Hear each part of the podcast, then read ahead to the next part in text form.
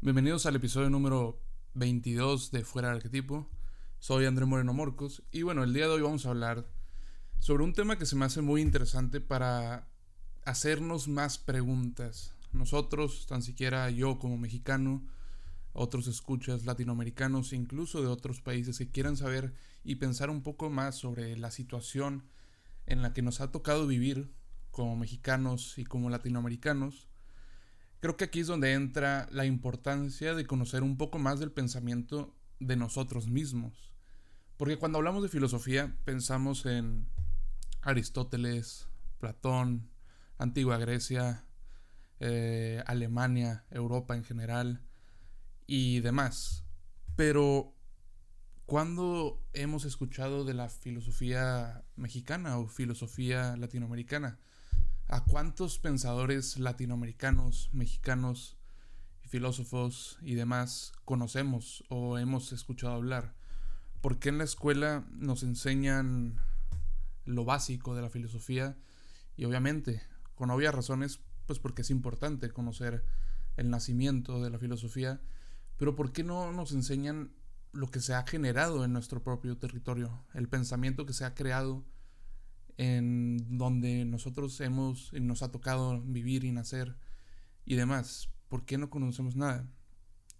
Y creo que todo esto tiene sentido al pensar en las ideas del pensador que vamos a hablar el día de hoy, en este episodio número 22.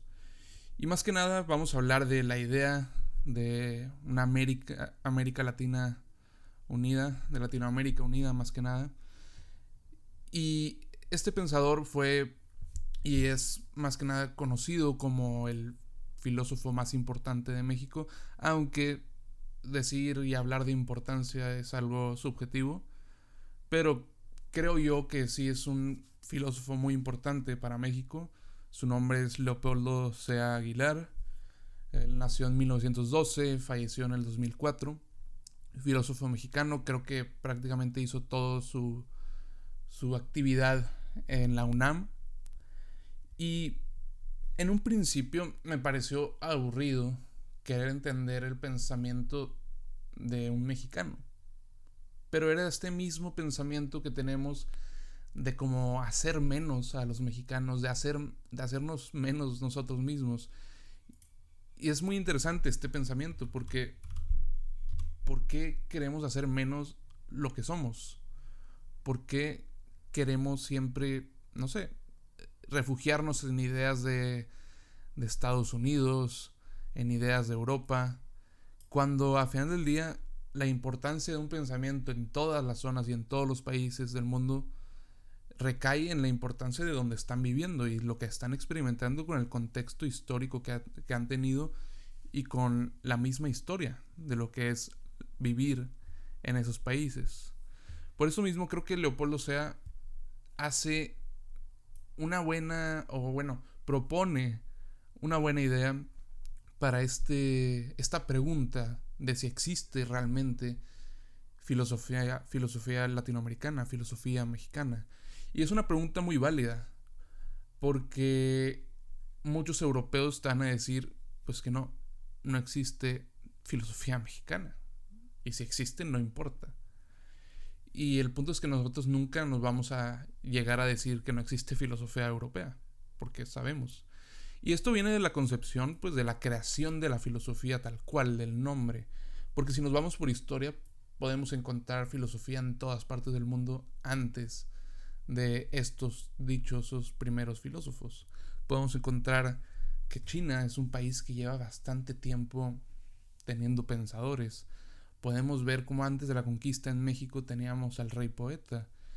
Y realmente el pensamiento siempre ha estado ahí, que no se le llamara filosofía per se, pues es diferente, pero que no exista la filosofía mexicana o americana es una cosa bastante distinta. Por eso mismo, Leopoldo Sea nos habla de la conquista. Yo creo que es el primer punto que tengo que tocar para entender un poco de lo que él habla en su, en su pensamiento filosófico. Y es como hay que pensar, hay que preguntarnos, ¿cómo vemos nosotros a México? ¿Lo vemos como un país eh, indígena, como un país blanco europeo, como un país superior a Latinoamérica, como un país que está acabado, como un país que va progresando, como un país que va mejorando. Son todas estas preguntas las que nos van a, no sé, como que generar este pensamiento del México actual. Entonces tenemos que pasar, como ya mencioné, a la conquista. Leopoldo Sea tiene un pensamiento que en lo personal se me hace muy acertado eh, sobre la conquista. Porque nos hablan de la conquista como si fuera algo o muy bueno o muy espantoso. Entonces vamos a explicar los dos lados.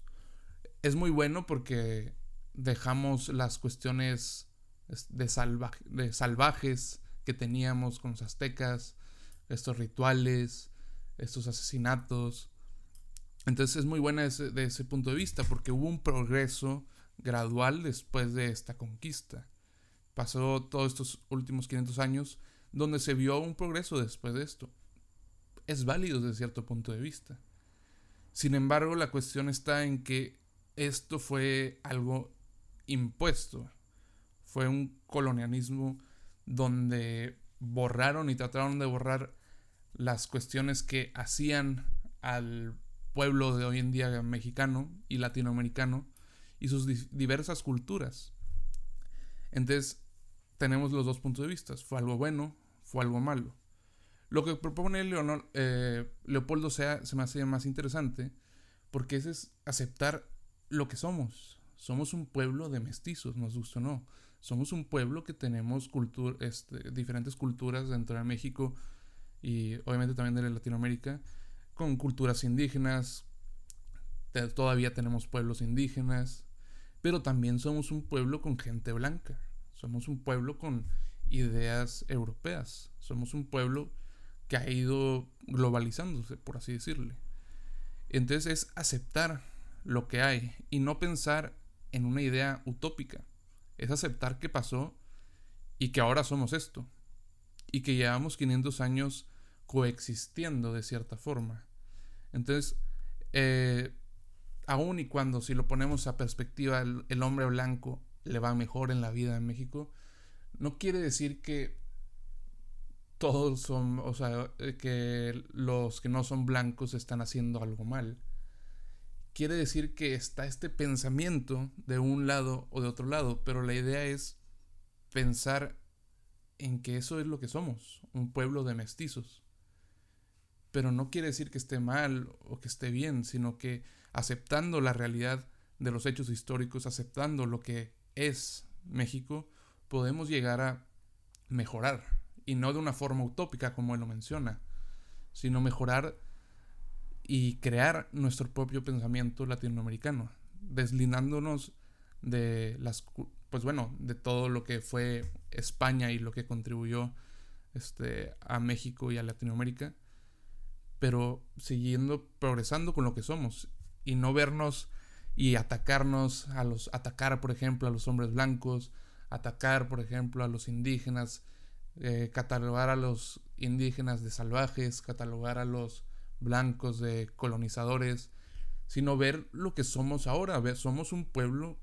con conjunto. Llevamos 500 años prácticamente evolucionando de formas bastante distintas, porque somos bastante diferentes, pero creo que eso es donde él encuentra eh, la idea del progreso, en que como somos tan distintos, hemos generado eh, y seguiremos generando un pensamiento que nos funcione a los países que, pues bueno, de habla hispana, por así decirle. Entonces, otra de la, del pensamiento de Leopoldo, o sea, que se me hace importante, es, por ejemplo, preguntémoslo, a, pregúntenle a un mexicano, ¿qué prefieres? ¿Hacer como que una unión Canadá, Estados Unidos y México? ¿O hacer una unión de México, Guatemala, Nicaragua, Costa Rica, Panamá, Venezuela, Colombia, Ecuador, Perú, Brasil, Bolivia, Argentina, Paraguay. ¿Me entienden? Y la respuesta, la verdad, va a ser siempre la misma. Van a preferir pues obviamente estar juntos y tener una unión con Canadá y Estados Unidos. Pero si le preguntas eso a un estadounidense, él te va a decir que solo prefiere estar con Canadá, si acaso. Y si le preguntas eso a, alguien de abajo, obviamente te va, te va a decir que sí quiere con México. Y esa es la cuestión. Seguimos viendo, y por obvias razones, tampoco voy a decir que es una locura, pero seguimos viendo a Estados Unidos y Canadá como un pueblo más importante, un pueblo más poderoso, un pueblo donde nos podemos beneficiar más. Pero queremos seguir siendo este tipo de esclavos, quizás. ¿Por qué no nos juntamos, por así decirle, en esta unión latinoamericana? Este. Y podríamos generar quizás sí más grandes cosas porque nos entendemos, tenemos la misma historia, hablamos el mismo idioma, tenemos tantas cosas en común que podríamos realmente generar algo diferente, algo nuevo, algo bueno. Es como en Europa, está la Unión Europea. Ellos pueden, obviamente todos, no se pierde la noción de que son franceses o que otros son alemanes, pero está ahí la noción de que son un pueblo junto desde cierto punto de vista, que, se, que pueden ir a cualquier otro país de esta unión. Pero aquí la cuestión es escala un poco diferente porque es difícil que México, que está relativamente arriba en cuestiones monetarias y salud y lo que quieras, quererse juntar con países donde no les está yendo muy bien, donde las situaciones económicas económica pues es muy mala, no sé, hablemos Venezuela, por ejemplo. Entonces, tenemos esta idea de que ahora todos van, si hacemos esta unión, pues ahora se va a llenar el país de guatemaltecos, de nicaragüenses, no sé, de gente de Costa Rica, de Panamá, lo que sea. Pero es esta idea todavía de seguir haciendo menos al pueblo latinoamericano, de seguir haciéndonos a nosotros mismos menos, cuando tenemos, como ya lo mencioné, bastante similitud en mucha de nuestra historia y de nuestro pensamiento, tal cual.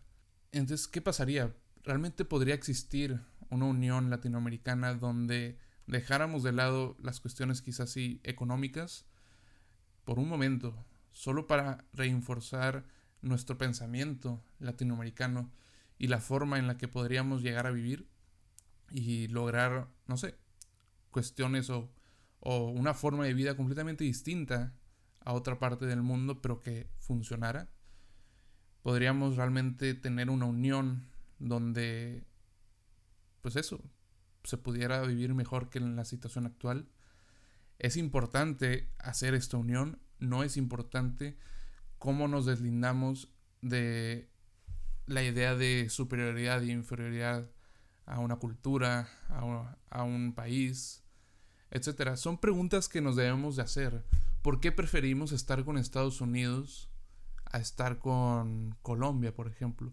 ¿Cuál es la razón? ¿Es solo porque lo vemos como hombres superiores? ¿O es porque realmente pensamos que es la mejor forma de crear un nuevo pensamiento mexicano? Entonces son muchas preguntas que nos podemos hacer, pero creo que es importante el pensamiento de Leopoldo Sea porque te pone en jaque, pone en jaque tu concepción sobre México y Latinoamérica, a tu concepción que tienes de México y lo que pudiera llegar a ser en cuestión de posicionamiento en el mundo. Al final del día creo yo que es importante revisar el pensamiento de nuestros filósofos en nuestros países y llegar a entender por qué es importante la misma creación de un pensamiento mexicano y de un pensamiento latinoamericano. Espero les haya gustado. La verdad es que a mí este tema me gusta mucho porque es el darse cuenta de que la filosofía mexicana y la filosofía propia, quizás si no tanto mundial, pero sí del país o de las personas que hablan nuestro propio idioma o de esta Latinoamérica que fue sufrido y que sufrió por, por este colonialismo, pues bueno, importa y, y se debe de seguir generando y no debemos de hacerlo menos y se debe enseñar y se debe de conocer.